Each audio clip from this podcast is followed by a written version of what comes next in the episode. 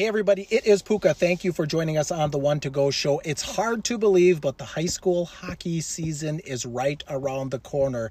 And with that being said, we wanted to remind you of the other podcast that GOAT Sports produces, which is called the Tea with Miss McGill Show. The Tea with Miss McGill Show covers high school hockey in Minnesota. So if you're a hockey fan, jump over to the favorite place that you podcast, search the Tea with Miss McGill Show. If you'd like to catch it on YouTube or on Facebook, search GOAT Sports Media and you can catch it there.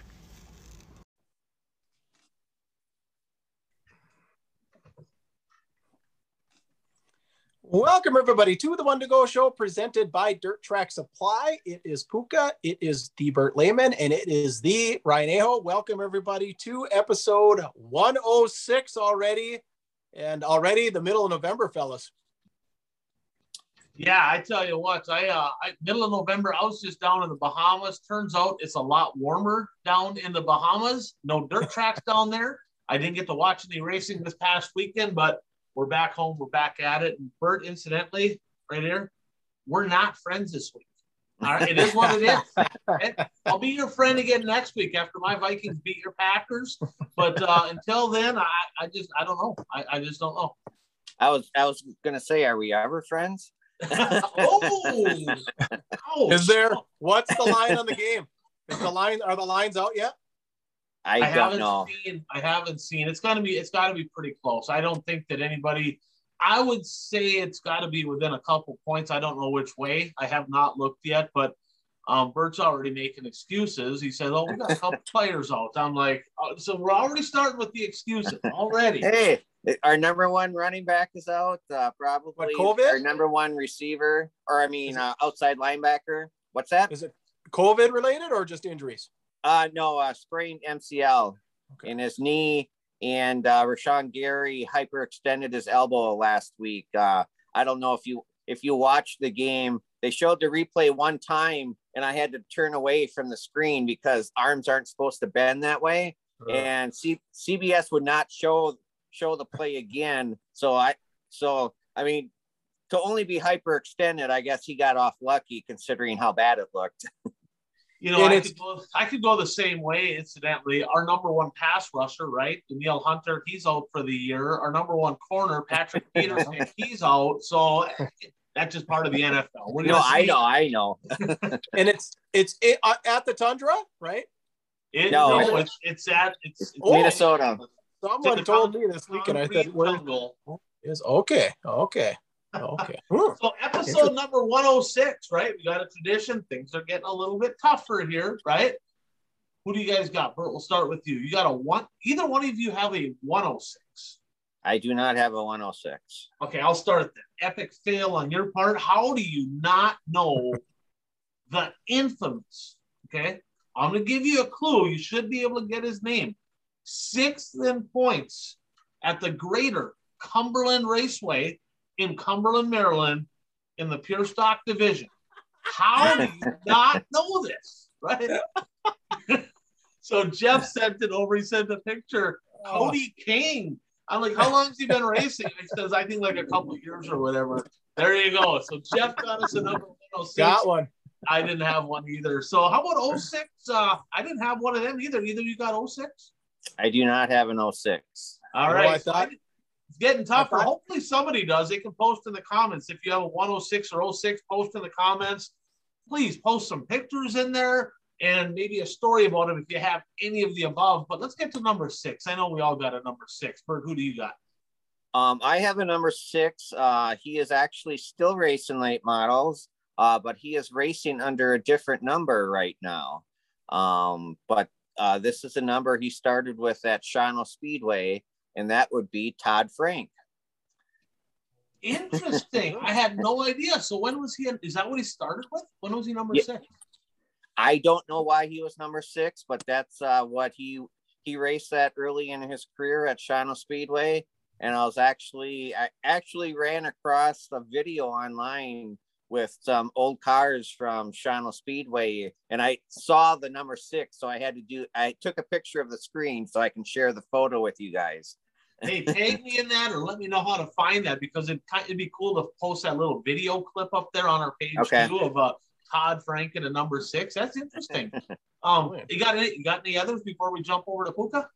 Um, I I have another one, number six, but I want to see if you guys name him first. So All right, uh, all right, Puka, go ahead.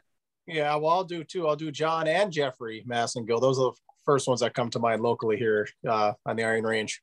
Jamming Johnny Massengill. You know, he won a bunch of races and, and basically everything that he was in. Mods, he had a really good stint there for a few years in the late model. You know, and then of course Jeffrey Massengill, he's turned into a pretty good hot shoe. I remember when Jeffrey Massengill was like this tall and he first Right. started and he had a I think it was a I don't know if it was a Ford Ranger or a Chevy S10, that little pickup truck. Ran Yeah, right, right. I remember that. Yeah. and he was so little that the racing seat looked like a child's seat. I'm like, that thing is tiny, right? And uh, you know, and he kind of went through the ranks, and he's, he's turned into a pretty darn good race car driver as well. So I have a couple as well. a Hibbing guy. I'm gonna give you a clue, Puka. Let's see if you can figure this out. He owned Bill Matsdorf's car for a little while. He had a silver Gremlin in the six-cylinder division. You got it, No. Terry Funk. Oh, Terry Funk was six. My dad was Terry buddies Funk. with Terry Funk. They're in Nam together.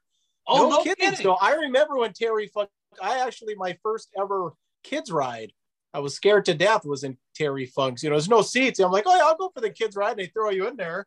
And you're like holding on to these bars and it's so loud. There's mud flying all over. I was, I wanted out.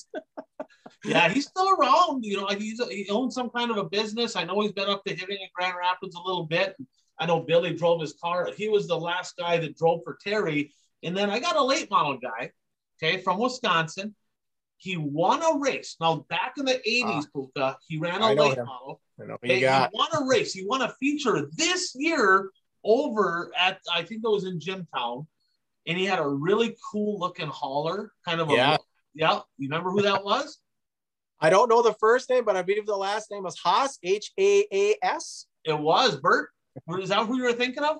yes, that is who I was thinking. Really? Haas? There you go. Yeah, Steve Haas. And I think that's either kids or grandkids that race. So there's a few of them. If you look over at the Eagle Valley Speedway in Jim Falls, Wisconsin, they ran a bunch of shows over there.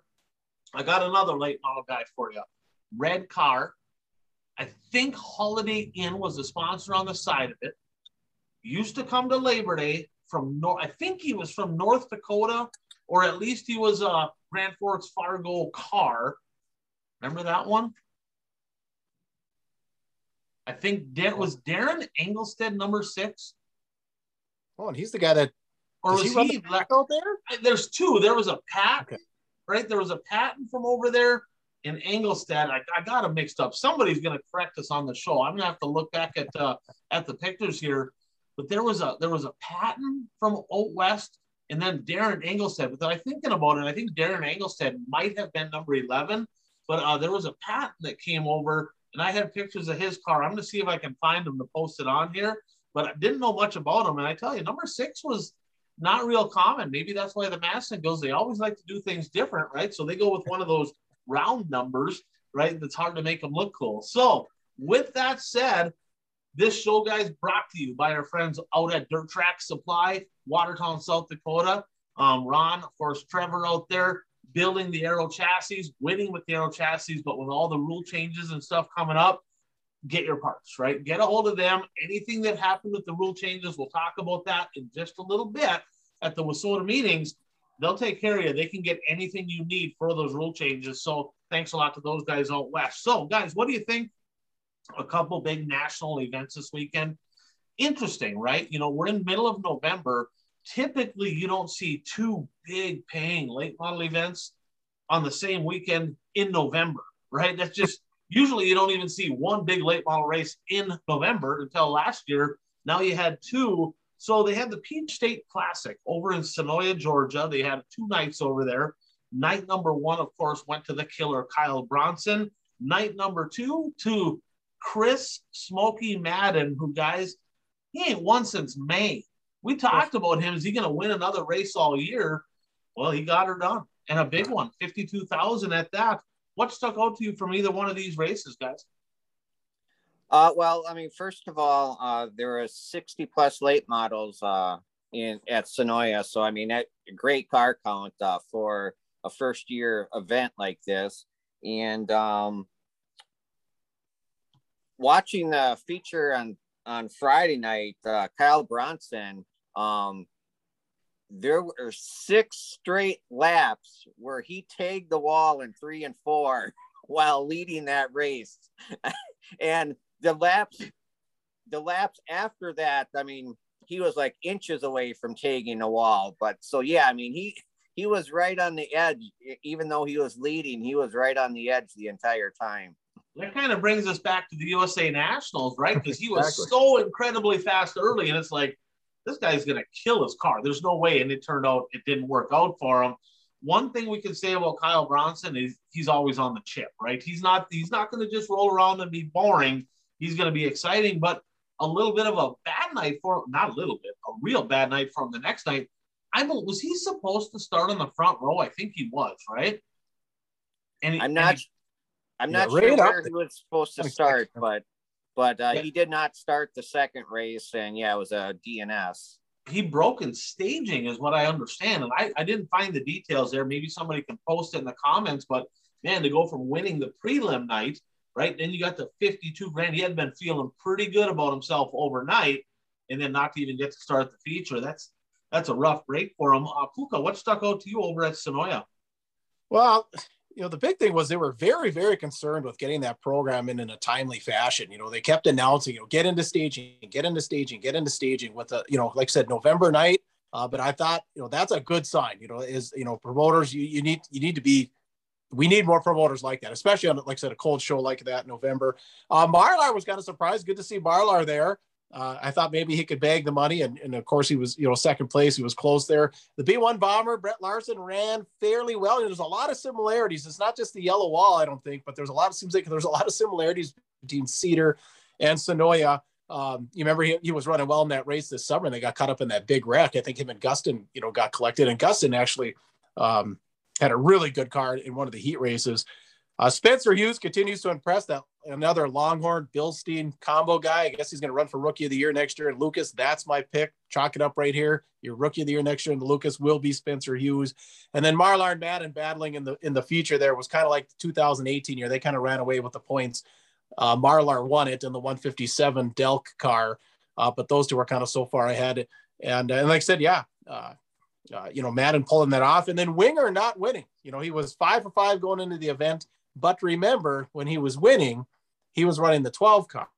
Now he's running, I can't remember the guy's name, he's running a Bloomquist car. Was that a factor? I would have to think so. You know, he's so darn good in that 12, you know, all the way through the Hell Tour and then jumping into this race here into the end of the year. You know, you get it's a whole different feel, right? You take that the Bloomquist cars compared. What was he in? He was in a rocket before, right? Yeah, Rob. Well, we thought he was in an MB, right? But then we got to the USA Nationals, and there was a rocket on the gas. We we saw we were we were in the pits. We're like, we yeah, thought so, it was going to be all along. Yeah, yeah. So he's bouncing around a little bit. I would have to think, you know, you won all them races in the 12 car, and then all of a sudden you jump into something different. That's going to be a little bit of a tough transition. You can tell he was visibly disappointed when they were interviewing him after the race with third, right? Yeah, 60 plus cars you know, 52 grand to win, you're on the podium in a show like that. And I get it. You know, I like that, right? I like I like seeing that in him. I really do. Because, you know, when you go five for five and then you don't win either one, you're gonna be disappointed. And if you're not, then you're lacking that competitive drive. And he's got that fire, that competitive drive. You can tell he's hungry, he wants to win. And I think that's gonna, I think he's gonna have one hell of a 2022 season. And probably what was uh, more disappointing to him is the fact that he did start on the front row on Saturday night and, you know, fell back to, I mean, fell back to third. I mean, third place is still a very respectable position. I believe uh, Madden started sixth. So, I mean, you know, he did a good job of getting to the front. I remember invitational time when we were running for national points, we'd get a third, right? My pit guy Changa, he'd be he'd be more pissed off than me he'd be like third, third, stupid. Like we didn't racing ain't fun. Winning is fun. We didn't come here to get third, right? But let's face it, you get in a show like that. I mean, that's a pretty respectable finish, but I like how he, his expectations are to win, right? Because some people are like, hey, I just hope to make the show. Well, that's what you're going to get. You're going to make the show maybe, right? But if he's going there like, I, I came here to win, Well, that's going to bring out the best in you, and, and I'm I'm pretty excited about that. I like seeing that that side of him, and I think it's important. Now we talked about Marla, our third night one, second night two, two straight podium finishes.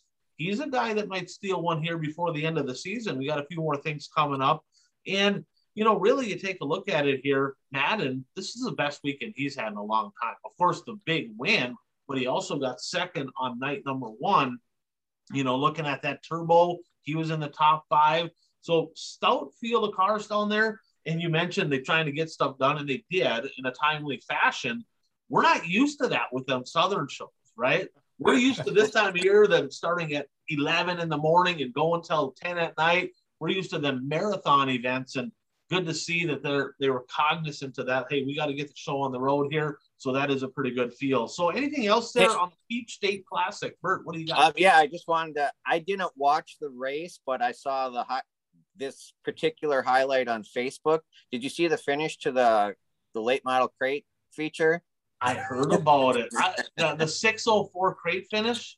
Yeah. Yeah. Walk like, like the top six cars collected each other and then basically almost took out the whole field behind them as they crossed the finish line. yeah, the, the third place guy tried to do a slide for life, never had a chance to clear second or first. And then he just never let off. He just wanted, he just stayed on the gas and then he ends up folding into the wall in front of everyone. And, and if you, I watch it a few times, he ends up, of course, the guy that caused it, he just kind of, he kind of coasted off and I mean, he came to a stop, but he like the least amount of damage. You know, the guy, and uh, and then right as they were going into three, the announcer said, and I don't know who the guys are. I think it was the second place guy. Like the guy's got a tire going down, so that guy's trying to just milk it in to finish. So last lap, last corner, third place comes dive bombing and take out the first place. Just it was something else.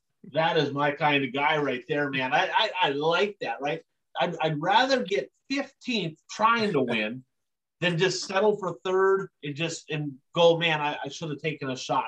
So I like that. I'm guessing the guys that got caught up in that wreck did not like that very much, but it didn't cost me any money. I like that. That's exciting. I want to watch that kind of stuff. So let's let's head out west. They had the duel in the desert out there, second straight year. They had late models at this event, of course, promoted by XR. You know, a pair of shows out there. Night number one went to JD, who's been red hot the, the end of the year here. Another win out there. We'll get into this. He should have probably won night two.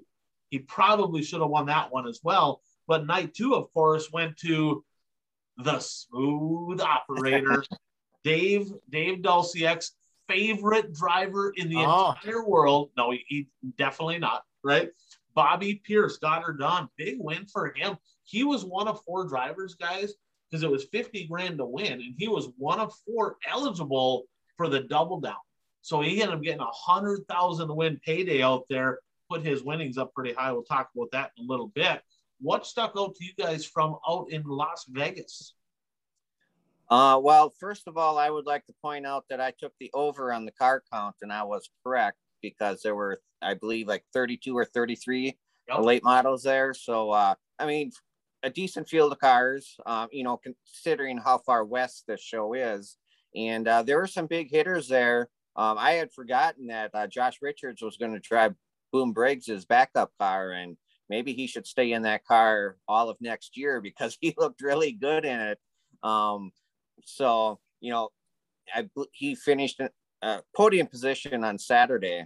Uh, and uh, so he looked good in there. And I didn't watch Friday's feature, but Saturday's feature, uh, yeah, Davenport, he was smoking for like six, six or seven laps, and then he jumped the cushion, and then uh, RTJ tagged him with his rear end as he was going by, and then that was the end of that. Um, oh, but probably the biggest thing was, uh, and I don't know how this happens in a big race like this, but uh, Brandon Overton was supposed to start on the front row in Saturday's feature, and during the pace laps, a wheel fell off. And um, you never want to. That that was always my biggest fear when I was in MJ McBride's pit crew because one of my jobs was to use the torque wrench to double check, make sure all the lug nuts were tight. So that was always my biggest fear. Donkey Award goes out to the crew guy responsible for tightening the lug nuts for Overton. because that literally cost him an opportunity of eclipsing a million in earnings. Ain't happening. That that's out of the picture. He can get up over 900, but he's not going to hit a million. So big donkey award is going out to him. And, and Jeff used to pit for me and Changa.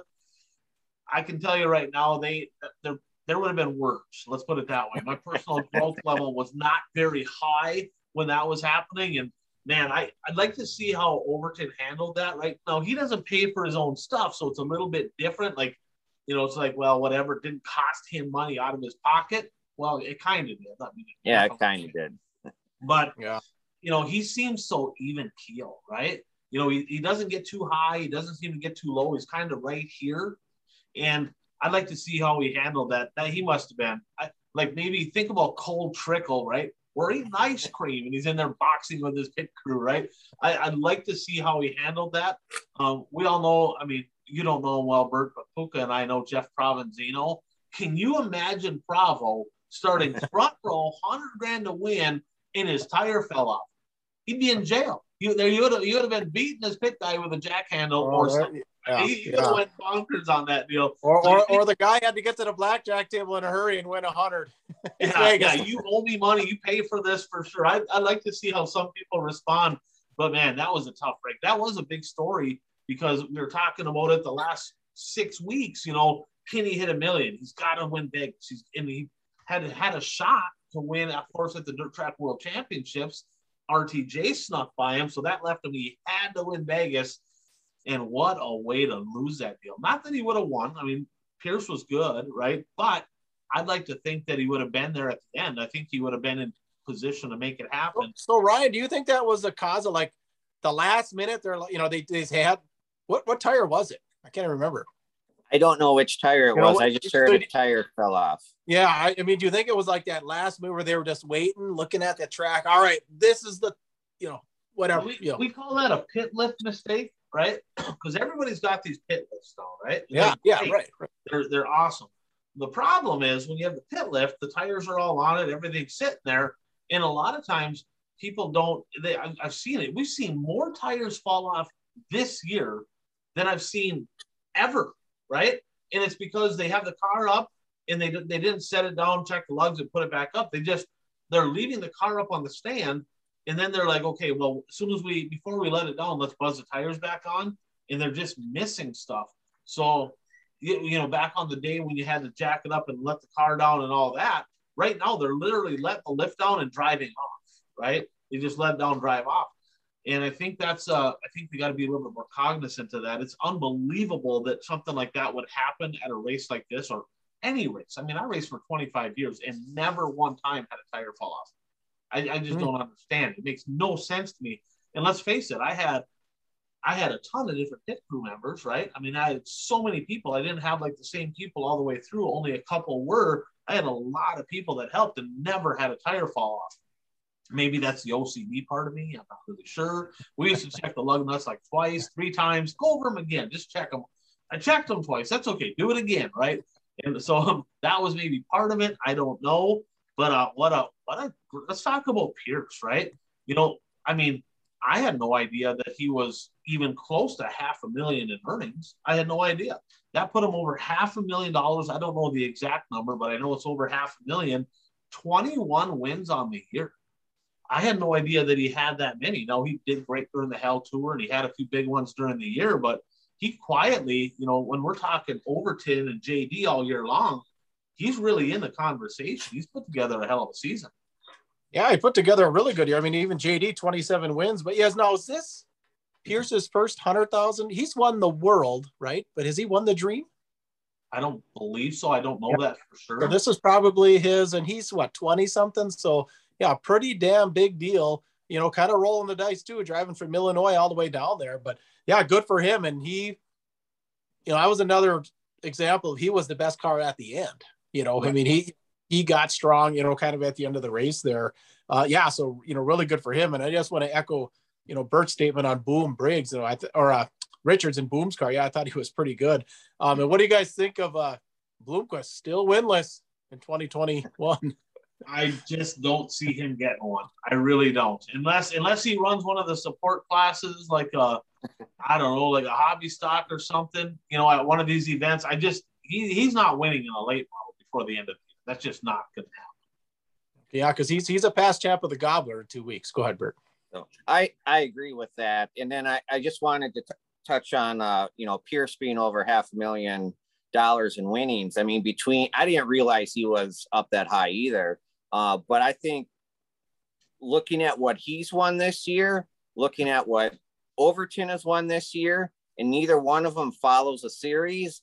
I mean, how many drivers over the offseason are going to look at this and say, hey, I don't need to follow a series. I can make more money, you know, picking and choosing, especially with these extra XR races that are going to be run next year. So it's going to be interesting to see who follows a series and who doesn't follow a series. We'll talk about that more in just a little bit here because you're you're definitely right. I heard some there was rumblings going on at them shows this weekend about just that.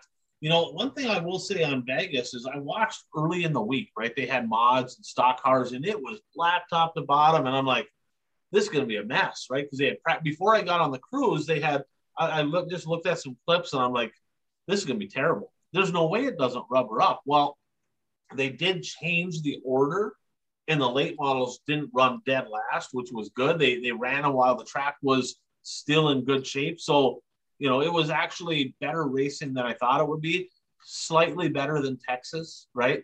That that one I think took rubber on the parade lap. I'm pretty sure. So it was better than that, but they needed a good show because, quite honestly, Bristol was a snoozer. I thought, and and I thought that uh, Texas was a snoozer. Out of the three XR races, this is probably the best of the three, I would think, wouldn't you?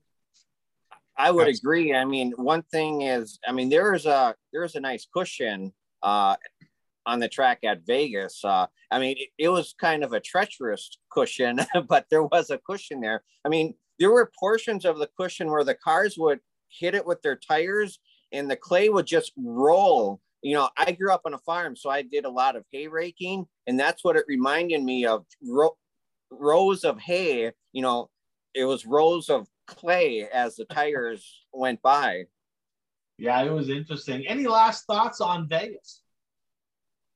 Well, just uh, RTJ had a good uh, run in the late model and dominated the the modified portion of the show, which he usually does there yeah, I think he won all the prelims and the main event, didn't he, with the modified? Yeah. You know, and then of course, like you said, he was on the podium with a third place in the finale on the on that big show. So definitely a good weekend for him. So I got a question for you.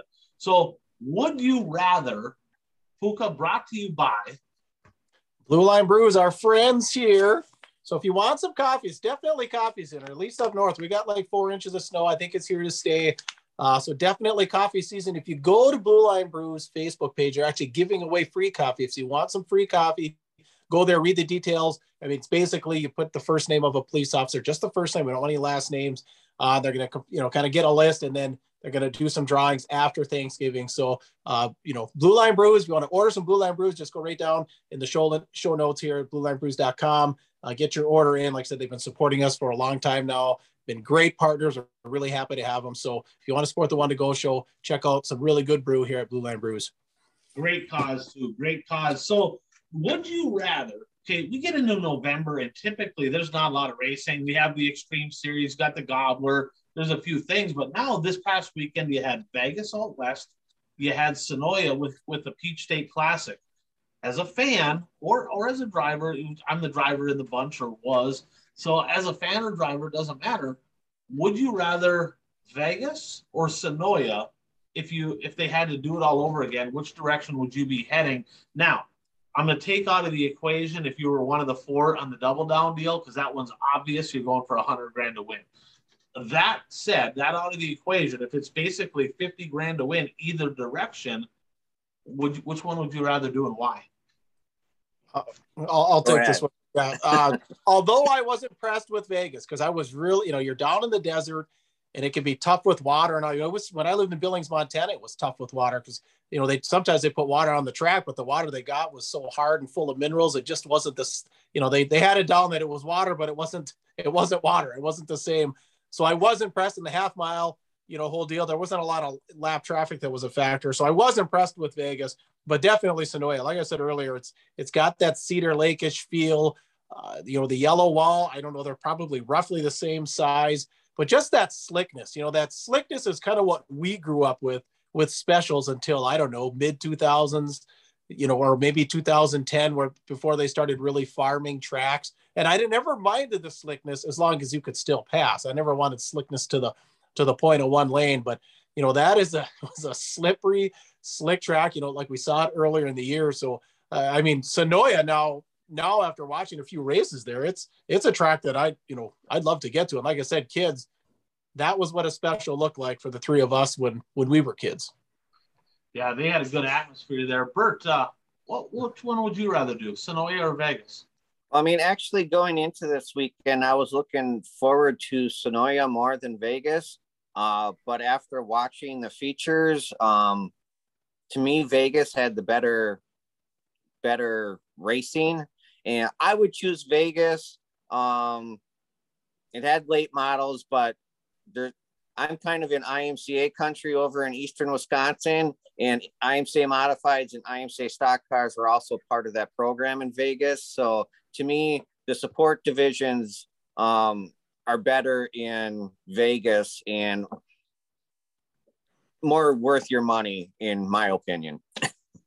That's a good way of thinking about it too. Just the overall event, not just the late models, the overall event. And I'm kind of a horse apiece. You know, uh, I think both of them would be good. I, how many classes of late models do they have at Senoia? Did they only have two or did they have three? I don't was, know. I think it was two. I, just two, because I know a lot of them shows down there have three, and it's like I don't want to go watch three classes of late models. I can tell you that. Um, but going out west, I think both of the shows would be good. Probably more to do in Vegas as a fan. If you're there for if you're there for the week, there's probably more to do outside of just racing. But uh, overall, I think it was just I think both events turned out good. I was actually uh-huh. surprised. I really was with how many late models they had out there. They ain't going to get 50, 60 of them. I mean, it, they could maybe potentially over time build it to that. But, you know, I did not, nobody expected that. And uh, to have over 30, I thought was a, a pretty fair showing for them. Pretty, and they had some pretty quality cars too, really. Yeah. I got for you guys. So we, you know, we saw Bristol and all the dirt, uh, you know, this earlier this year. Then we saw the World Finals a couple weeks ago. We saw Texas this summer. All those, well, not Bristol because Bristol, but around the year 2000 is when Texas, Charlotte, and Vegas put the dirt tracks in. And at that time is also when they were throwing some dirt down on Bristol. And that was that was a big deal. In looking at the World of Outlaws sprint car schedule, are you guys surprised that they don't go to Vegas? I mean, they used to, but now in the last couple of years they haven't gone. I mean, if you got a dirt track, and like I said, this is a NASCAR facility for all intents and purposes are you a bit surprised that they don't get the greatest show on dirt to come to Vegas? I, I am because um, I went there and actually uh, um, Jeff Tardy was out there at the when I was out there. I went out there with a sponsor of mine, Joel Garson, Garson Tile, mm-hmm. and uh, we went to the NASCAR race. And then we're like, well, heck, the, the sprint cars are in town too. So we went to the sprint cars and to the NASCAR race. So it just tied everything together. Right. So I'm very surprised that they don't kind of have a mini speed week.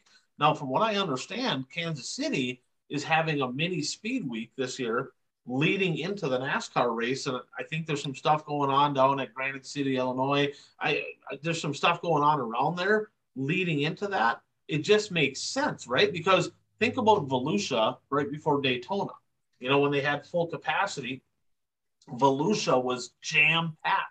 Talladega, I went to the dirt track there. It happened to be Lates and Mott's jam packed with NASCAR fans that just wanted to go to some races, drink some beer, and you expose those people to dirt track racing. So I, I, am surprised by that. It would make sense to have some kind of dirt racing leading into that. In the world of outlaws, is definitely the biggest draw. So I'm not sure why that isn't happening. Yeah, yeah, I, oh, go ahead. I I agree. You know, I don't understand why they don't uh, take advantage of you know they would get more exposure if they would do that. So it is a little bit surprising.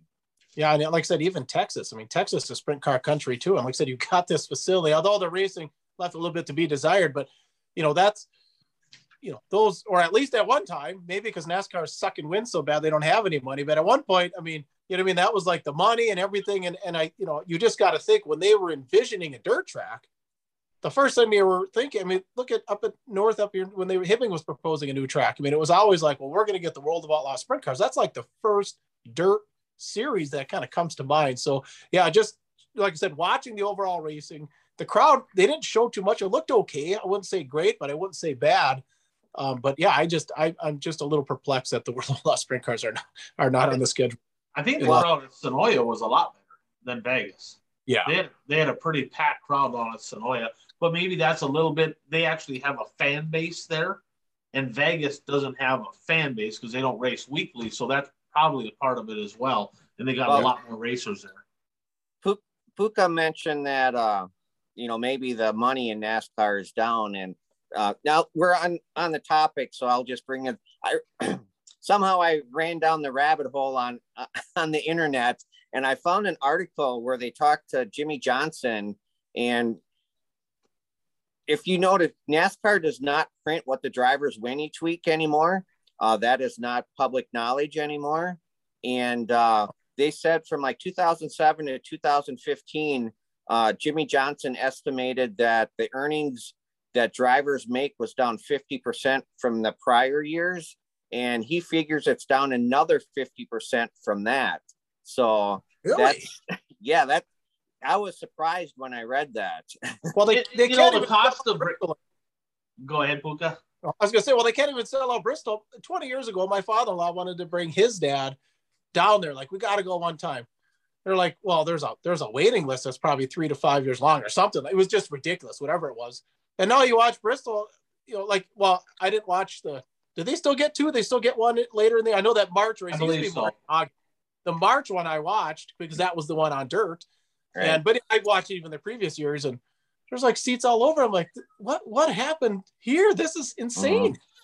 Well, and I think I truly believe that a big part of it with NASCAR, right, was back in the day when NASCAR was at its highest peak, right? Your Jeff Gordon, Darrell Waltrip, you know, Dale Earnhardt, that era, there was really no other racing televised. I mean, that's basically all it was. So if people people got they bought into NASCAR because they're like, I want to watch racing on TV. I want to watch something. It was the only thing on, and that's what built it up. Well, now you can watch all your local stuff, national dirt stuff. You can watch. I mean, there's there's never ending list of what you can watch for racing online. And now people are realizing NASCAR wasn't as big as what people thought it was. It was just the only option. Yeah. Right. And now with all these other options, I think NASCAR's taken a big hit. I'm, I'm, I'm guessing along with that, sponsorship dollars got to be down because they have to be looking at it and saying there's a third of the amount of people being exposed to NASCAR races as, as it used to be, if not less. So the sponsor dollars don't go as far. So I think NASCAR is in a tough spot. I really do. I mean, we call it the top series in racing or whatever, but I, I just don't think that really is the case anymore, in my opinion. I think it's the money is there, but I'd be interested to see how much money is there, and uh, maybe maybe that's something we can do a little digging. Maybe we can find that somewhere somehow. It'd be interesting to see. We we all have a little little bit of connections in the NASCAR world. We'll see what we can find because I'd be curious to see what that looks like compared to, like you said, uh, 15, 20 years ago, even. I bet it's, yeah, it's got to be down. Has to. Be really that's really interesting. But yeah, it makes all the sense in the world. They're just not filling the buildings. And uh, Dustin Jarrett said something like 200 campsites at Senoia.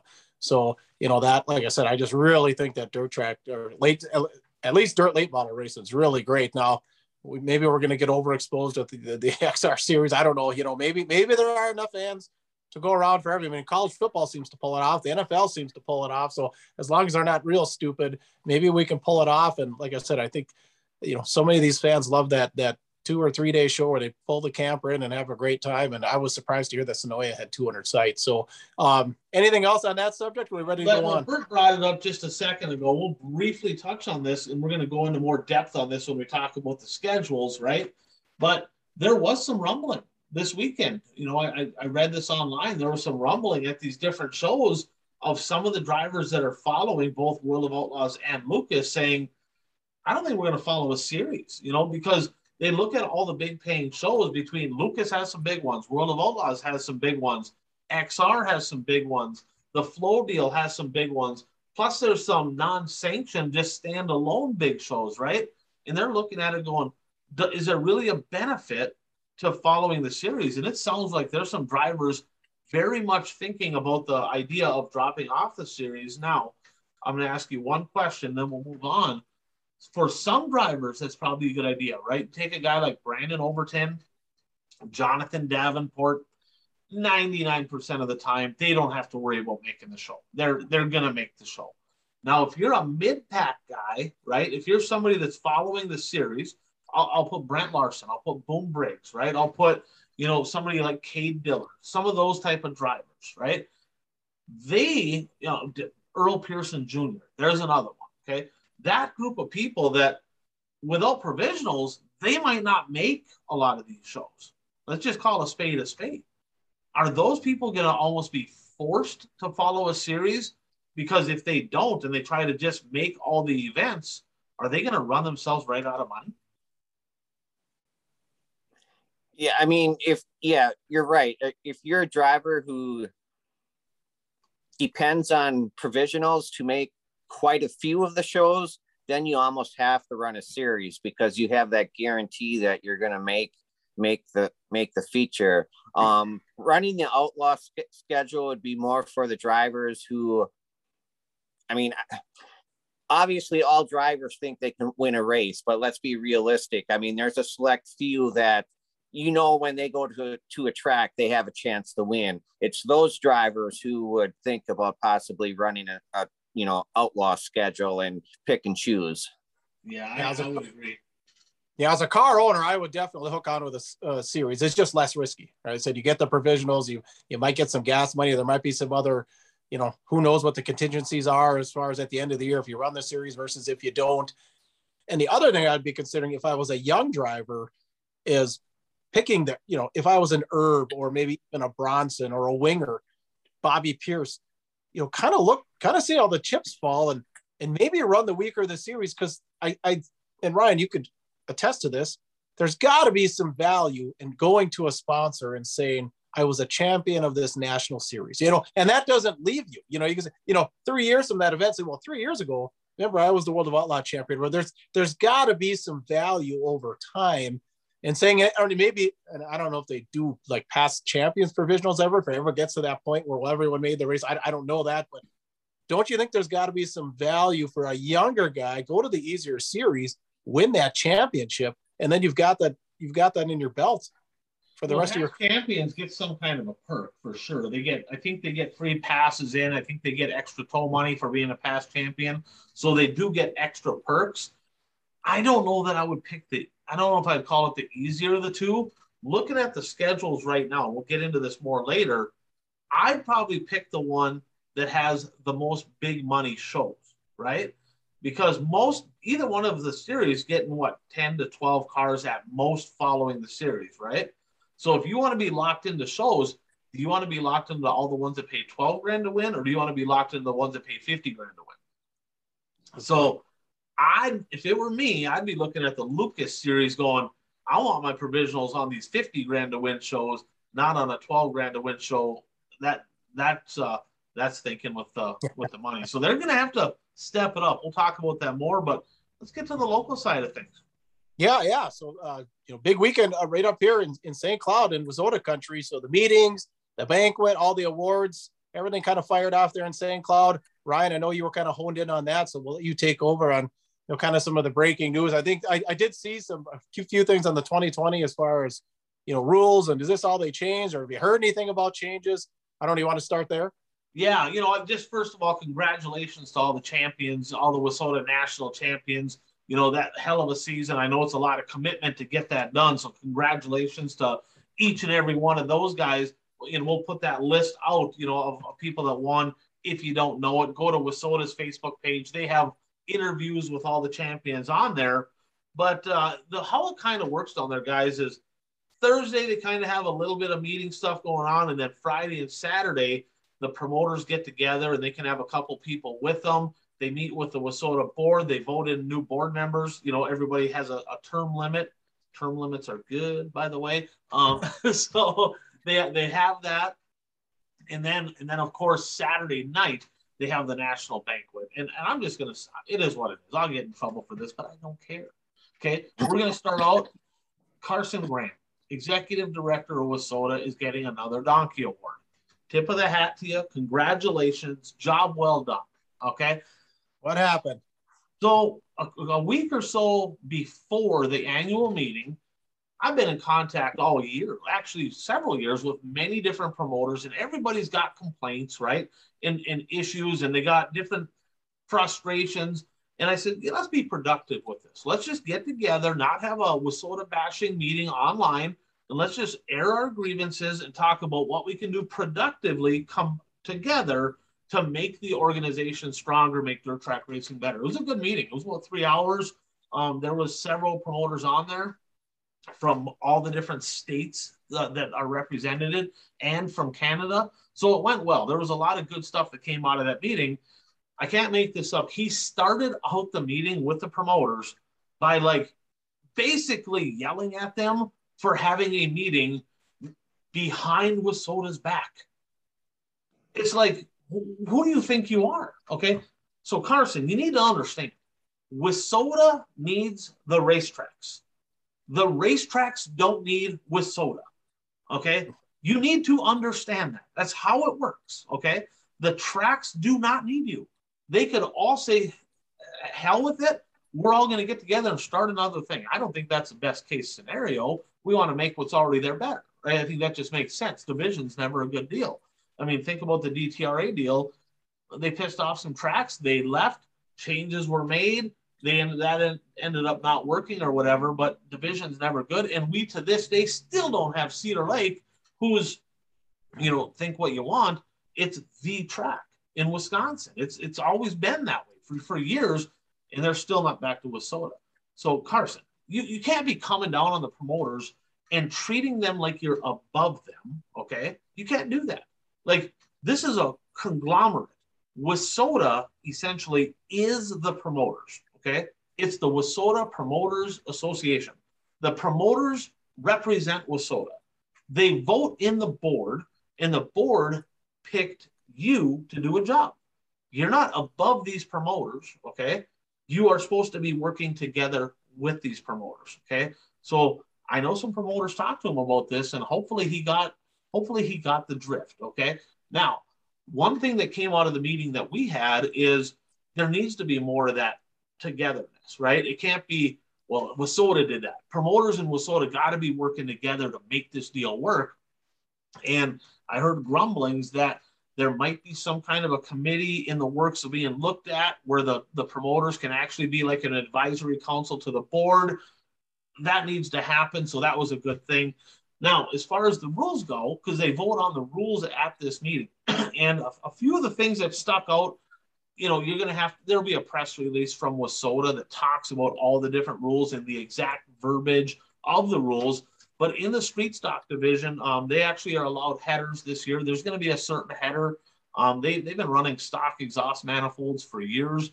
Headers are actually cheaper, better. They don't they don't break. It's just a better deal. So their drivers are pretty happy about that. The Midwest Mod Division went to quick changes, which I saw some stuff on Facebook, and some drivers are dead set against it, and some people are all for it. Me, as a former racer, it's like the best thing ever right? I mean, it's amazing. I'm so pumped. And I know a lot of other sanctionings are doing the same thing. But guys, I know neither one of you have ever changed a set of gears. Okay. Well, maybe Bert. Have you, Bert? I have not changed a set of gears. No, I I, I would know how to do it. Um, You'd at least know what end of the car yeah, the gears right, on. Who could right. be like, gotta, where are the gotta, gears? I don't really know. You gotta take, you gotta take, you gotta take the plate gears. off, drain, drain the, drain the oil, and take the gears out, put the gears back in, put the plate back on, and then that's a quick change. That's yes. a quick change. Okay. so how it works before that, I'm kind of dumb it down. Puka, well, I want Puka to understand here. You got to get the car in the air. You got to pull little caps off. You got to pull the axles out. You got to go underneath. You got to unbolt the drive shaft. You got to drain the gear oil. And then you got this heavy center section that you got to pull out, set down, put a new one in, put it all back together again. Now, I've heard numbers on on nine inch gears. That's what they call the gears that they were running. You know, some people are saying, "Oh, you can get them four or five hundred bucks a set." Yeah, you can, probably on the Econo version. But I know people spend spending well over a thousand bucks a set on a set of rear end gears. Okay, Now, on a quick change, it's exactly like Bert said. You just pull the cover off, you pull two gears out, you put two more in, and it's done. It literally takes five minutes, at most five minutes. Super easy, super quick. It's it promotes traveling, in my opinion, because you might have a driver say, "Well, our track rained out. I got to go there. I still got to change gears. Hell with it, right?" Well, now they're like, it takes two minutes to change gears. We're gonna go because it's so much easier, and gears are cheaper yeah, you can get quick change gears. If you're looking at the best of the best, probably 150, couple hundred bucks a set, you know, on the very, very high end.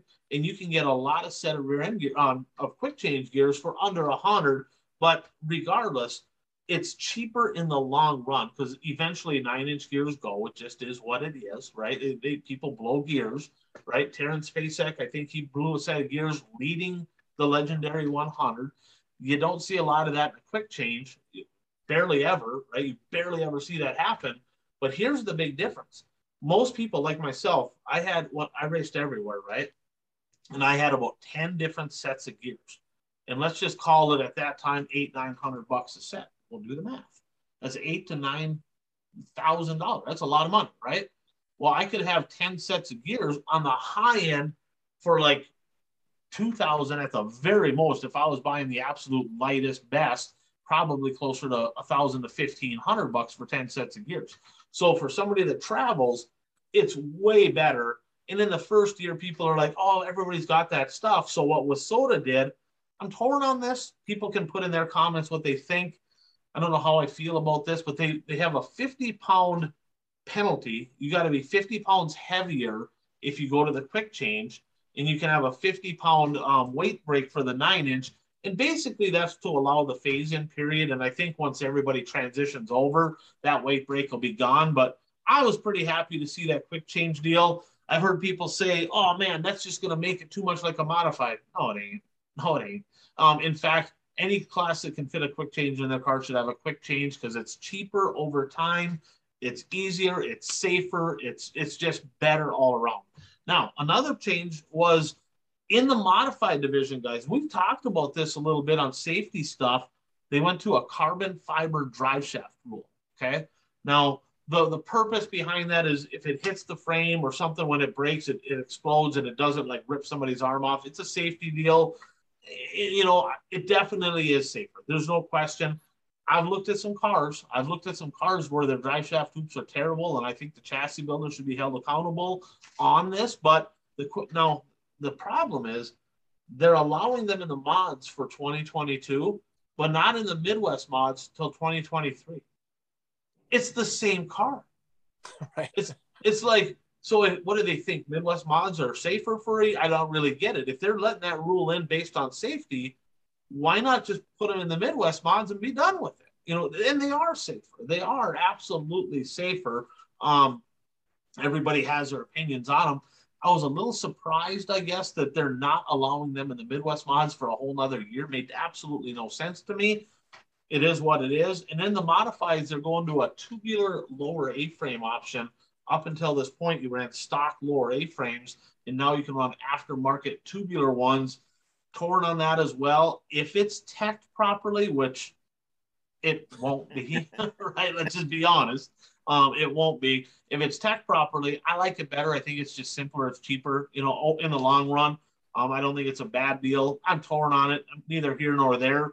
I do like it for guys that want to, especially want to bounce back and forth maybe between WISSOTA, USRA, UMP, because they're allowed in those divisions or in those sanctions. So they kind of have it, but they're not allowed. I don't believe they're allowed in IMCA.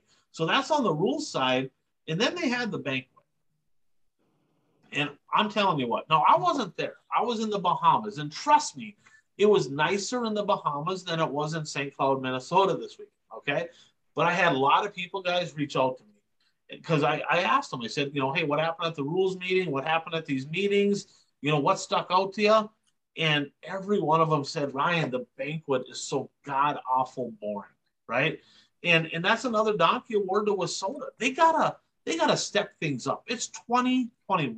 Okay. It needs to be a production. It needs to be exciting. You need people to go, I'm excited to go to the banquet, right? So I'll start with this.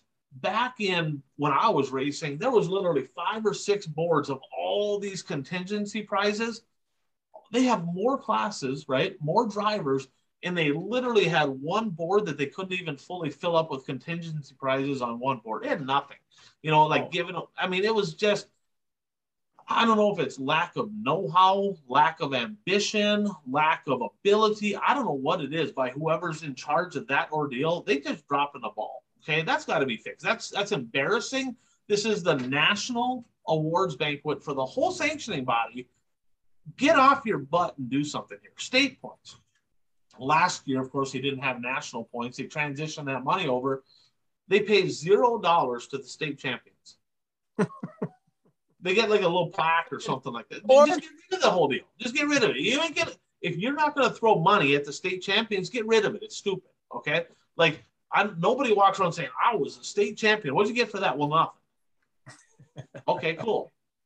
Just get rid of it. It's stupid. Like or or go get some sponsors and put some money towards it. Why the hell are they recognizing things like that? They don't even pay the drivers, right? The money, right, that they're paying out is basically the same as it was. I ain't kidding you. When I was racing, I won my last national championship in 2007, and the money is basically the same. Three hundred dollars from WISSOTA to win a track championship in a B mod. I heard that today. Three hundred dollars. What? You know, we're talking. I mean, this is this is ridiculous. All they got to do is work, right? It also it's it's W O R K, work. Okay, whoever's doing this job, get off your ass. All right, it's it's embarrassing. It is. You got to have some contingencies. You got to. You wonder why people don't follow national points. It's a it's a joke. They don't pay nothing. Put some money towards the drivers. The cost of everything has gone through the roof. Make this good, right? You know, and we'll get to the no production. It was about four and a half or five hours. You know, the first two hours was was sort of kind of patting themselves on the back. You know, you know, they thanking everybody, the janitor, this, that, I mean, everything. It was just ridiculous, right? But here's the deal: you got all top ten in all these classes. Why don't they have like all their stats, right? And pump these drivers up, make them feel like, hey, they took some time to really look to see what I did over the year. If they won some different specials, mention them, right? You know, really just it doesn't, it takes a little bit of work, but not much. Hell, they could probably email me and I could probably send them a list. I have all that stuff already. Why don't Or they can watch a show. They can watch the power rankings. yeah, there you go. Carson, watch the watch the buyraceshirts.com one to go show power rankings, and we'll get you that information if you need it. You know, I would think, right, that the national championship drivers, they should really be hyped, right? They should really be celebrated. Is it you got Dirt Race Central who does a fantastic job all year long, and they got video clips of literally multitude of tracks, and I guarantee they had video clips of every single national champion, multiple ones, right?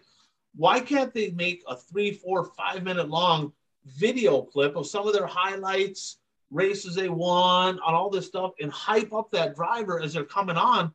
They didn't even have a video, guys, during dinner. Okay.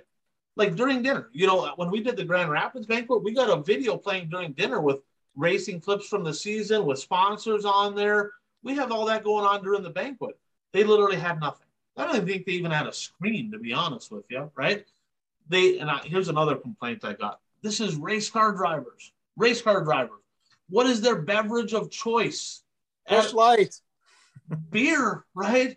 They they shut number one, they had one bar at the whole banquet. All these people, one bar. It I was talking to drivers and they were mad about this. They reached out to me. They're like, Ryan, it took 45 minutes to get my first freaking beer. They used to have two or three bars set up around the banquet. They got one. Ridiculous, right? And it's tied in with the green mill. People were leaving the, the banquet, walking down to the green mill, and like a drink was three dollars cheaper at the green mill than it was at the banquet. They're like, plus you didn't have to wait in line. Ridiculous. Hot Carl was sucking down the keg. Right, exactly. Yeah, yeah. It- the Tardy family would not be happy with that. Okay, that would not fly. They wouldn't even go. Now, the other thing is they they shut down the the. Okay, you, you're going to the national banquet. You got drivers from spread out throughout the WISSOTA region. They got they want to get together after the banquet, have a good time, have a few beers, visit. Literally, an hour or so before the end of the banquet, they shut down the whole bar. It was done. They, you couldn't even get them, right? The banquet got done, like the, the awards recognition got done. They didn't even have an after party of any kind. Like literally, well, the awards are done. Thanks for coming. Like no music, no band, no racing videos on the screen, bars closed, and people were like, that's it? Like we're done? Like, are you kidding me? What the hell is that? This, I mean, like, who puts this together? Are these people like a hundred years old or something? Like, I mean, who the who the hell even wants to go? And then they penalize you if you don't go. They take, right. I, I, believe it's twenty five percent of your point fund. Well, who the hell wants? I, I'd be like, take it. Just go ahead and take it because a the point fund ain't that big anyway. I probably cost more to drive there, pay for the tickets, and get a hotel than what you're going to lose anyway. So people are going, now whatever, I'm probably money ahead by not going. And then they don't got to sit through that god awful, boring banquet. That's why a lot of tracks have gotten away from banquets. You've got to make these exciting. No gay no fun, no, not, I mean, just lame. And it's just, un, it's just unbelievable. And that's how the WISSOTA 100 is. Nothing special. It's like they need to have somebody in charge, right? That says, you know what? Let's make this an event. Let's make this exciting. Let's make people want to come. And and right now, if you're watching the show, if you're a promoter, me, put me on the list. Okay. I'll be happy to work next to my buddy Carson and we'll make this thing fun next year. Okay. Because I'm sick and tired of seeing an absolute joke of a banquet where they're not celebrating their drivers. I mean, come on, man, this is ridiculous. So that's enough of my rant there. Um, just uh, kind of a, I guess, a drop ball, so to speak, of a banquet. Um, a lot of, and, and, this didn't come from me. All of this stuff. So if you're if you're with WISSOTA going, I can't believe he said that, right? I wasn't there. Okay, I got text messages and Facebook messages from a whole lot of people and phone calls from drivers saying, This was stupid. I ain't going next year. This is ridiculous. This is all from people that were there. Not, this wasn't my opinion. This was my take on all of their opinions. So that's how they're feeling right now. They ain't feeling, the drivers are not feeling very appreciated. And I'm telling you what, the promoters do what the drivers want. Okay. And it'd be very easy for the drivers to go, these freaking people don't do nothing for me, nothing for us, right? To hell with WISSOTA, let's go a different direction. Their tracks ain't going to have a choice. So wake up. All right. So there's my rant. All right. So picks from last week. Ah, me and Bert, we got man, we just can't get any separation here, man. We both had JD on day one at Vegas, and uh, good old Jeff, he got one right. He had Madden at Senoia. So only three of us right in the current standings on this deal. Bert, you and I still at a at, at deadlock here at 33. Jeff's at 22, Pete's at 18, Puka's at 17, and uh, Keith is a cellar dweller down at 14. And this week, I'm actually going to go over our picks because we don't have many. We'll just talk about who we're picking. So we have four races we're going to pick this week, guys. And the first two are going to be the King of the Sandbox, Milton, Florida's Southern Raceway. Okay. Trivia question. Okay. Extra credit. Name a modified driver with a win at the Southern Raceway in Milton, Florida. Ding, ding, ding, ding, ding, ding, ding. Would that be number 71? Close. 71A. 71A. Oh. That, yep, I got I got her done down there, right? I got a win down uh I guess it would have been 2009. It would have been. I went down for speed weeks, one at or at East Bay, and then I ran up to Milton up there and ran pretty well.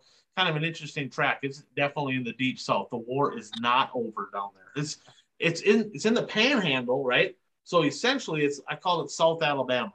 Yeah, that's right. all I need to say. Okay. So night number one down there. so Pete and Keith, ball droppers.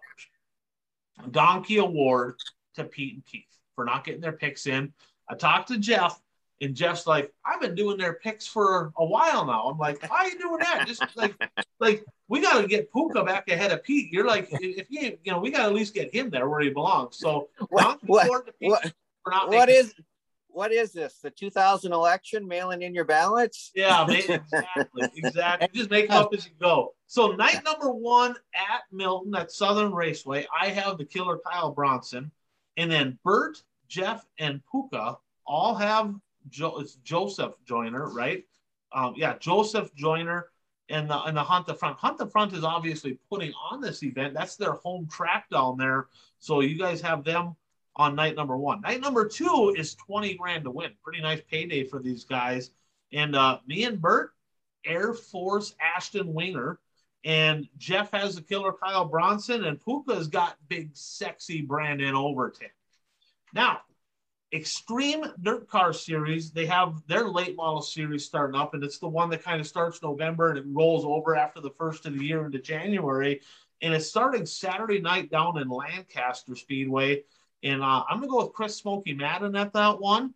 And Bert has the boss, Ross Bailes, as does Jeff. Jeff has Ross Bailes. He, he runs good down there. And Puka's got uh, Jimmy Owens. Is he going to be running his Longhorn this weekend? I sure hope so. yeah, it'd be faster. it'd be faster. And then Sunday is the Blue Gray 100 over at the Cherokee Speedway, Gaffney, South Carolina. And I'm going to go with Big Sexy Brandon Overton at that one. And because he's going to run Friday, Saturday, looks like at Milton, but rumor has it he's going to jump over to Gaffney and run there on Sunday. And that's 10 grand to win. Bert, Jeff, and Puka all have Chris Smoky Madden down there. So that's our picks here for this week. You know, and uh, if we had one pick, right, just one, our sure bet of the week. Now that's brought to you by our friend uh, Jay Schmidt, Jay Schmidt Real Estate, Watertown, South Dakota. You know, four racers, buy racers. He's 20 years of business experience. If, if you're in the state of South Dakota and you're you need real estate transactions in land or in residential or commercial, Jay's going to take good care of you. I tell you what, that's a sure bet. I mean, I can promise you this the lock in this deal, the sure bet is he's going to take good care of you. Our other sure bets, probably not so good, but that one you can count on. Get a hold of Jay Schmidt out in Watertown, South Dakota. So, Bert, who is your lock of the week? Um, I'll do my lock of Smoky Madden winning the Blue Gray 100 at Cherokee. Okay. Yeah, I'm going to echo that. You know, coming off a big win this past weekend, I think he's going to keep the momentum rolling. You know, it's been a long time. Like I said, May till November. Um, and uh, he's a past uh, Blue Gray 100 champ, obviously. So I'm going with Madden. How about you? Yeah, I'm going to disagree totally. Um, he's not going to win there because big, sexy Brandon Overton's going to get it done. He's going to make the trip over from Milton. He's probably going to win there. I couldn't pick him twice. Um, so I'm going to go with Overton at the Blue Gray 100. So Let's get into the last lap brought to you by Zeuli's Race Engines. Of course, Frank Zulli building winners, you know, national championship, of course, with uh, with Parker Anderson. He won the Steffes Tour Championship. Vogel was uh, second in the national points. Jake Knapper in the Super Stocks was up in the top 10. So lots of wins this year by them. This is the time of year. Get your stuff over to him, get it fresh and get it rebuilt, get it upgraded, whatever you want to do. And if you need a new engine, get on the list because that list is not short. He's got lots of stuff going on. So get a hold of Frank. He'll take good care of you. We'll see you in the winner circle here in 2022. So little bit of news. Kind of it's kind of the starting of the silly season, right? People jumping ship, going different directions. Puka, you said you had a little bit of news on a few people. Uh, we talked about Brian Shirley last week, right? He jumped into a Longhorn. What do we hear this week? Yeah, a few more people stroking checks for Longhorn. Um, of course, Jimmy Owens debuted uh, down at uh, where were they at again? Senoia. uh, the Peach State Classic uh, debuting. Uh, you know, and that was what we saw that picture. What Thursday? I mean, it was like boom, or Friday even. It was like no no rumors, nothing leading up to it. You know, he was debuting, and then more locally, Jake Timm uh, with some stuff on social media that he's he's uh, strapping into a Longhorn now. So real interesting. That one surprises yeah. That one's surprising because you still got the MB mod. They're tight with Mars. Not sure what the deal is there. I'm wondering if they stroked a check for it for a Longhorn because maybe he couldn't get an MB quick enough. I'm not sure. Maybe it's a recon deal going. We're going to get a Longhorn. See if we can maybe. That's how these chassis builders work. I'm not saying that's what's happening here, but it could be right. But that leads to the fan question of the week, right? And I want to get this right here because the fan question of the week comes to us from our buddy Keith. Okay. And his question is this, or not Keith, my bad, other brother, the other brother, Daryl. It's from Carl, not from Keith. So Jeff and Keith and Carl are brothers. This one is from Carl, okay? Longtime listener, buddy of mine. So, what is the reason for the big switch to Longhorns? Is it a typical racing monkey see, monkey do deal? Or has the Rocket Magic kind of run its course and maybe the XR1s are just outdated? Don't you guys give your thoughts? I'll give my thoughts on it. Well, I, I think we've always seen monkey see, monkey do, haven't we, with the chassis game? I, I you know, I, I'm not surprised. You know, Rocket. I mean, it was Rocket last year. They were on top in both series, and and uh, I mean, not not by a long shot. Well, Owens was out by a long shot. I guess Sheppard was too, but you know, there were plenty of good drivers like GD and T Mac and and uh, Overton that were in Longhorns. Uh, but you know, they seem to have found something, and I don't know if it's you know, you walk through the pits, there are just certain drivers. They always say that. Well, if I had that car, I'd win. You know, if I if I if I had their equipment, I'd win. And I, just think there's there's there's kind of that attitude. So yeah, definitely monkey see, monkey do. What do you think, Bert? Uh, I agree. I mean, it's monkey see, monkey do, and it seems like you know this is nothing new with uh, you know a chassis showing some dominance and then people jumping towards it. And then another one will show dominance and people jump towards that one. It's kind of cyclical. I mean uh, you know everybody was in a rocket before and now they're kind of going to longhorns. I can remember when uh, master builds were the thing you know everybody was jumping to a master's build uh, when uh, Jimmy Mars and Birkhofer started doing the MB Custom, they won a lot of big races right away and people were jumping to those cars. So um, that you know that tends to be how things go. And the thing with Jimmy Owens, I was doing some reading today, and he's not totally switching to a Longhorn. He purchased a Longhorn, only one. He still has his Rockets, um, so he can go back to the Rockets if he wants to. Um, and based on his performance at Senoia, he got lapped in like 25 laps in one of the features. So, uh, you know, just just jumping into a new chassis doesn't mean that you're going to win a race. You still have to learn the chassis and learn how to set it up. And Shirley struggled, right? He got into that Longhorn and he struggled right right away too. So that transition point is different, you know. And it was this time last year. Rocket was a car to have, right? I mean, Jimmy Owens and Brandon Sheppard dominated the Lucas Oil Series and the World of Outlaws. Of course, Overton was the, the guy in the Longhorn who put together a great year, but those two were flat out dominant. And remember how, I mean, really bad, I guess we'll say JD was last year. He was, I mean, that he did not have a good year. So just a year ago, Rockets were the car to have. And now they're like, something happened. The Rockets weren't performing. We better all jump to a Longhorn.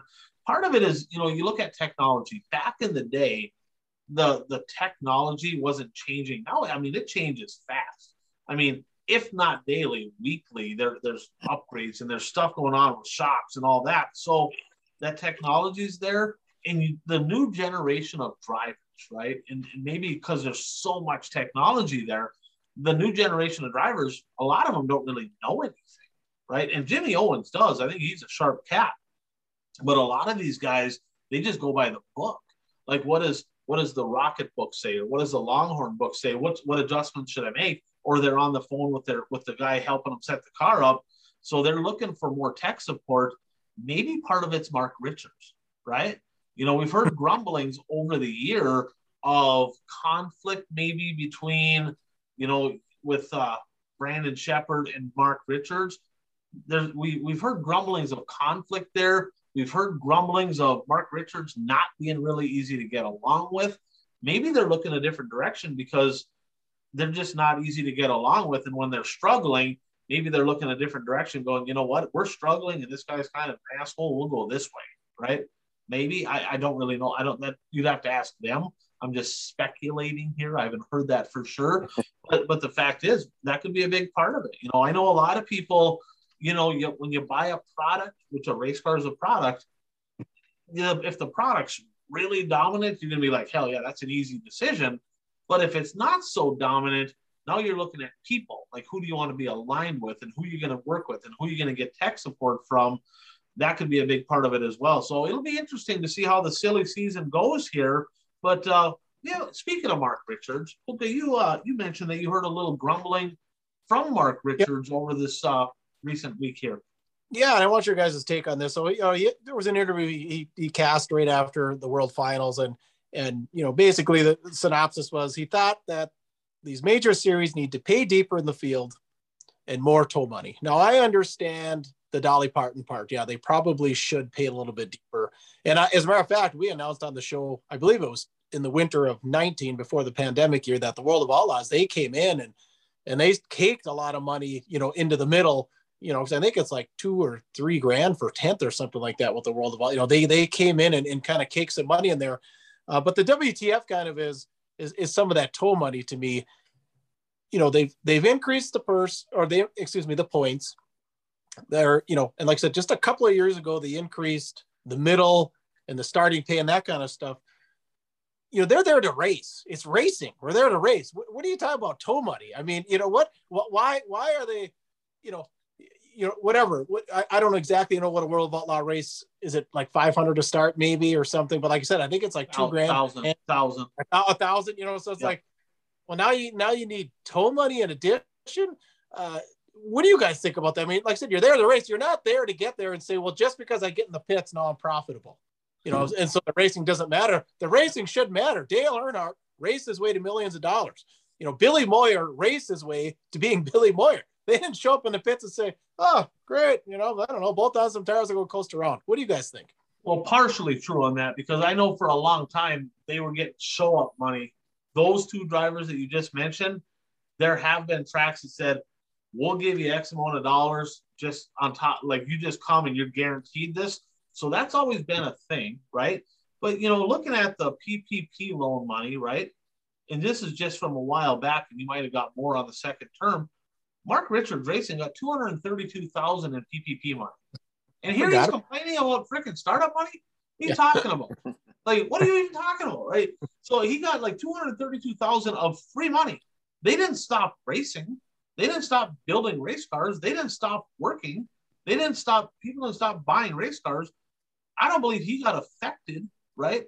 But he got 232,000 of free money. And here he's complaining about startup money. What? What are you talking about? Right now, if you're if you're a traveler, right? If and I do get his point, okay. So that's that's a little bit on Mark Richards, and I do get his point. You look at some of these shows that pay 50 grand a week, right? And then it's like 20 or 15 for second and like under 10 for third. I think that needs to be spread out, right? I think the I think a lot of drivers have mentioned that all this hype is good. Yeah, it would be cool to be the guy that won 50 grand, right? But my God, would it be a lot better for the sport if they paid 30 grand and took that other 20 grand and spread it out between the field?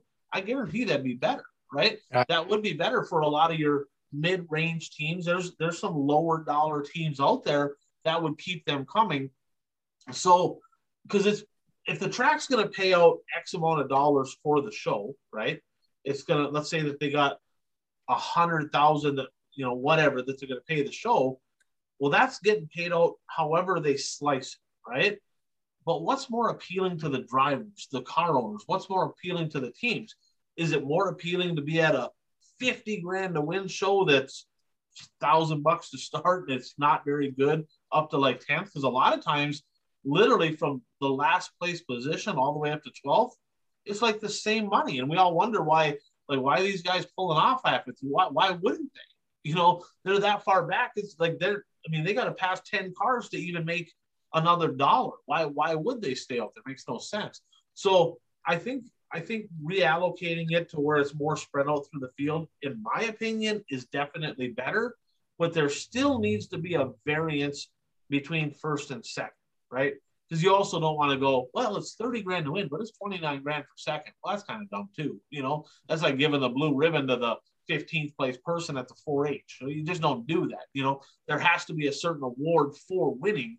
And then, but I think the rest of the field can be spread out because for the average team out there, let's face it, most of these traveling tour teams are not average teams. They got some pretty good money. But I think that uh I think spreading it out would be better for the sport all around. What do you, what's your take? What do you think, Puka? Oh, Bert. Well, I, I agree with you, Ryan, that uh, spreading it out is the best thing to do. I think for the sport as a whole. Unfortunately, spreading it out doesn't get the flashy headlines that a 50,000 to win show does. You know, you get a headline of 20,000 to win, but we're putting 30,000 extra throughout the rest of the field. You know, that doesn't get the flashy headlines. And let, let's be honest. I mean, we live in a society where people basically read the headlines and that's how they get their news. They base all, they base their opinion based on a headline. And I mean, I've written, you know, I, I part time, I write stories for a local newspaper and I'll write a story and we'll post it online and people read the headline and then they start complaining about stuff and it's like well what about this? And i'm thinking to myself if you read the story that is spelled out in the story exactly what you're asking. But we live in a society where people just look at headlines so everybody tries to get that flashy headline and spreading the money out doesn't get that flashy headline. Yeah, no, you're exactly right. There is that marketing side of things because you're marketing to two different groups, right? Marketing to the fan, they're like, holy cow, it's 50 grand to win, right? And, and you're going to get a few drivers, but Puka's favorite driver, Tom Nesbitt, he's like, I never looked at that. I looked at 5th mm-hmm. 10th, start money, what's it going to cost to get there? And anything above that was a bonus. So drivers and teams look at it differently than the average fan that's looking at it going, wow, Speaking of that wow factor, heard a little rumor this weekend. I don't know if you guys saw this or not, but talking about potentially top heavy, wow the crowd type of purse. A little something maybe I seen on the Twitter page for Eldora. Bert, have you seen anything there? Uh, yeah, they're they're uh, tweeting some cryptic messages, uh, which everybody is kind of predicting that uh, there's going to be another million dollar race uh, next summer. To I win.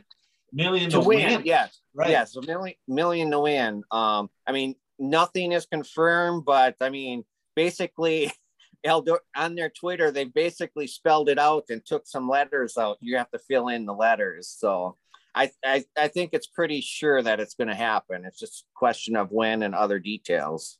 Yeah, that'll be interesting. Looking forward to that. I, I would expect that announcement to be coming sooner rather than later. So well, keep an eye on that. And the interesting thing is because um, I had dinner with one of my friends over the weekend, and he goes to the Dream and the World 100 every year.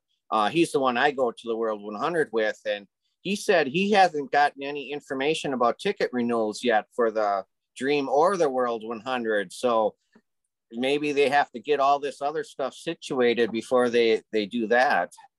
Yeah, well, just that, you know, Kyle Larson better, you know, if go back to the beginning of the show and the NASCAR person's being cut, Kyle Larson better get this. If it's a million, he better get skip the NASCAR weekend and go to Eldora.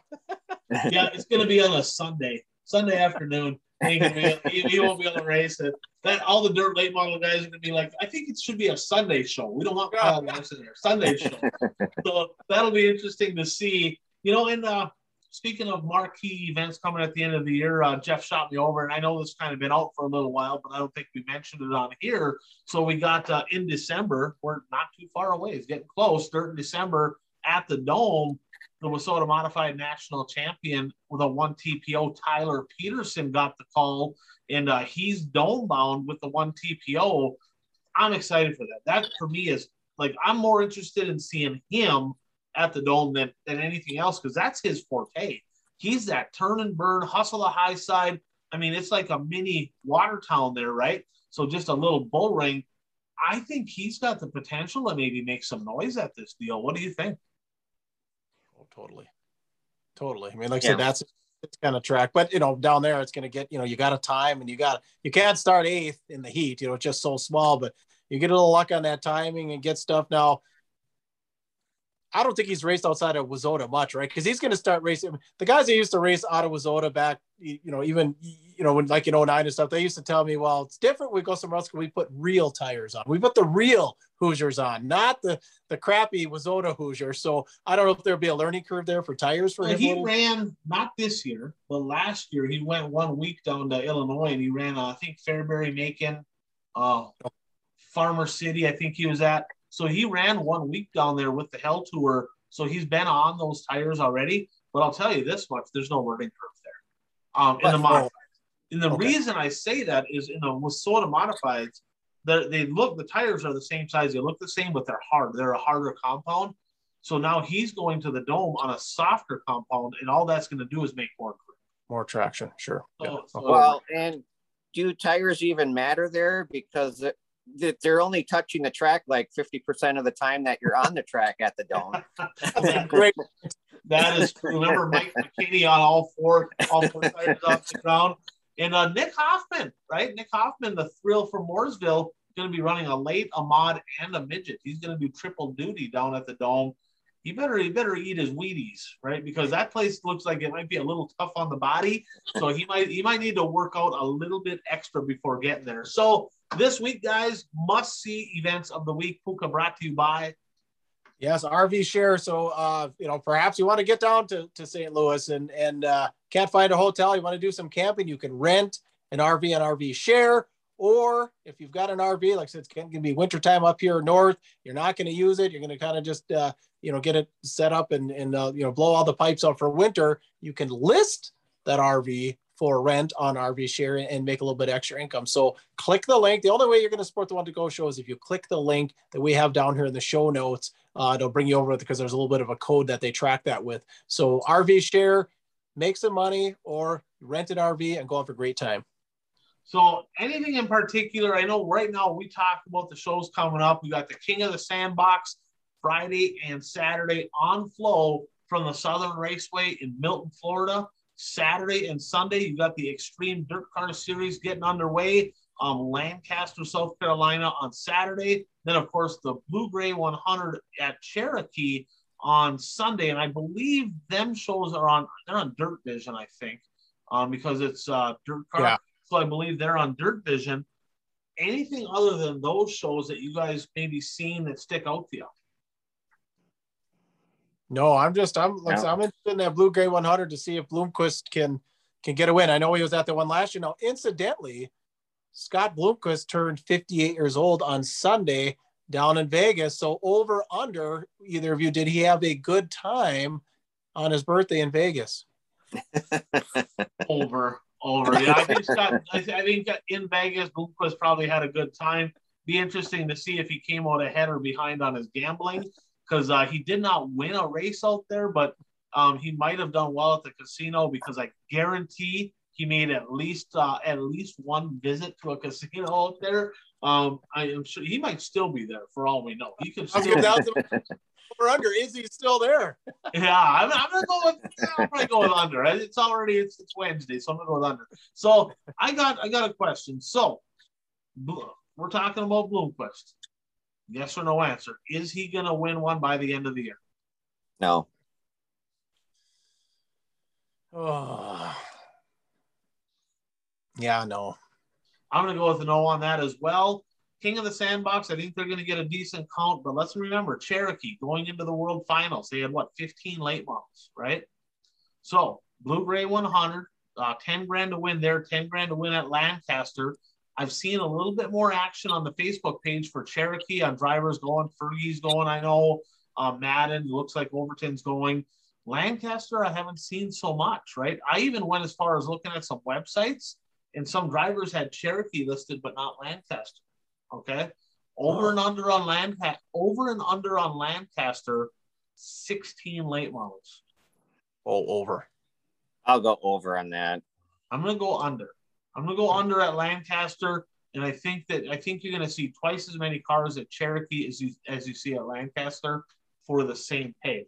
That'll be interesting to see. So, any closing thoughts here on episode number 106? I do have one thing. Um, my my actually my mom texted me. She goes, "Hey, now don't forget you're a super stock guy. You gotta you gotta remember number six, right? Um, a former super stock national champion. I think he maybe ran a couple shows this year, but Shane Kissling from over in Wisconsin, he was a number six as well. So my parents uh, sent me over that one. Says, hey, you got to give him a shout out. He's a super stock guy. So I'm like, fair enough, we'll do that. So any closing thoughts, Bert or Puka, or turn it over to Puka to bring us home? No. I'm running low on time, but I want to bring this. I'm giving you each of you 30 seconds to make your case. Sunday, Vikings, Packers. Bert, you start. 30 seconds. Um, should I go into my excuses right now or no? no, um, I'll I'll pick the Packers. Uh, I believe overall they're a better team, and uh, um, I will say it'll be twenty-seven to twenty-one. Okay. Green Bay. It's a lot of points for Kirk Cousins, isn't it? no, Kirk Cousins is uh like he's. I think the Vikings are third or fourth in the NFL in, in points scored. Okay. So, They're, what so they're up there. So 21, my- 27, I'm putting it down 21 27, Bert. Packers win. Yes, yes. 34-24 Vikings. Ooh. Kirk Cousins is going to throw for 300 plus yards, three touchdowns, and Dalvin Cook's going to hit pay dirt as well. So the Vikings uh, are not going to let the Packers come into Minnesota and leave with a victory. It just ain't. There's some those are some bold predictions. And now you know, I don't, I don't know if you how much you follow it, but in October, the house in the NFL got completely rampaged. All of them, whether it's just the online sports betting or the physical casinos, a lot of upsets in there, a lot of parity in the NFL. You know, I don't follow the NFL probably as much as you guys do, but I know that they just got clobbered on some of these over unders and point spreads and just everything. They, they said it's just it's one of those years where well did the did the Lions win the other day? They tied. Oh, there you go. There you go. Nobody So wanted there, to win that game you're on the wrong side. It had to be at least negative three, right? I mean, you know, You're, you're So- right. About uh, the time they start hyping up a team in the NFL, all of a sudden that team loses. It's like the Buffalo Bills. They're talking how great they are. They lose nine to six to Jacksonville, right? You know, the Tampa got Cardinals spotted by got- Washington this weekend. Squad. I mean, not even close. I mean, they got. Stra- I mean, so the points were no good there. Right, exactly. So the Vikings are going to leave 500 this weekend, and they're going to steal one here from the Packers. I'm looking forward to it. So, who can bring us home? Yeah, that concludes the show. So if you like it, you know, like if you like the show, like please like, subscribe, share it out uh, wherever you're at, YouTube, Facebook. Uh, you know, like I said, comment. We talked about a little bit about the rules package here with WISSOTA. We talked about Would You Rather, Vegas for Senoia, so some good stuff there. Christmas is coming. Bert, you want to show what you're wearing there? You know, a great Christmas present. You know, just get a hold of one of the three of us. Email the one to go show at gmail.com. Message us. We can find a way to ship you out some gear. We've got uh, hooded sweatshirts, t-shirts. Go ahead. Message the one to go show because Puka, you'll see that you have all that stuff, so you Yeah. can send it out. If you want apparel, we have different shirts. We got hoodies. Message on Facebook the one to go show, um, and uh, Puka can take care of you there. Yeah, we'll get you taken care of. So, uh, like I said, great Christmas gifts. Thank you to our great partners Dirt Track Supply, BuyRaceShirts.com, RV Share, uh, Zeuli's Race Engine, Blue Line Brews. Uh, like I said, comment where you can TikTok, Snapchat, Facebook, YouTube. That's where you're going to find us. Get out there as always and be your dream, your tune to the one to go show.